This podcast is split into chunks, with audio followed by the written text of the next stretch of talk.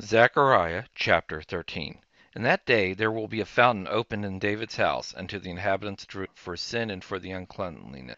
It will come to pass in that day, says Yahweh of armies, that I will cut off the names of the idols out of the land, and they will be remembered no more. I will also cause the prophets and the spirits of impurity to pass out of the land. It will happen that when anyone still prophesies, then his father and his mother who bore him will tell him, You must die because you speak lies in Yahweh's name. And his father and his mother who bore him will stab him when he prophesies. It will happen in that day that the prophets will each be ashamed of his vision when he prophesies. They won't wear a hairy mantle to deceive, but he will say, I am no prophet, I am a tiller of the ground. For I have made been made a bondservant from my youth.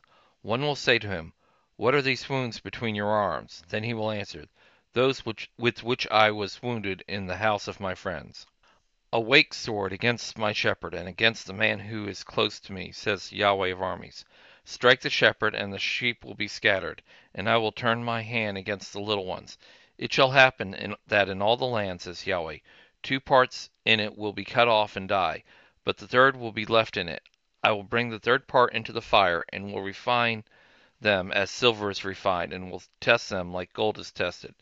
They will call on my name, and I will hear them. I will say, It is my people, and they will say, Yahweh is my God.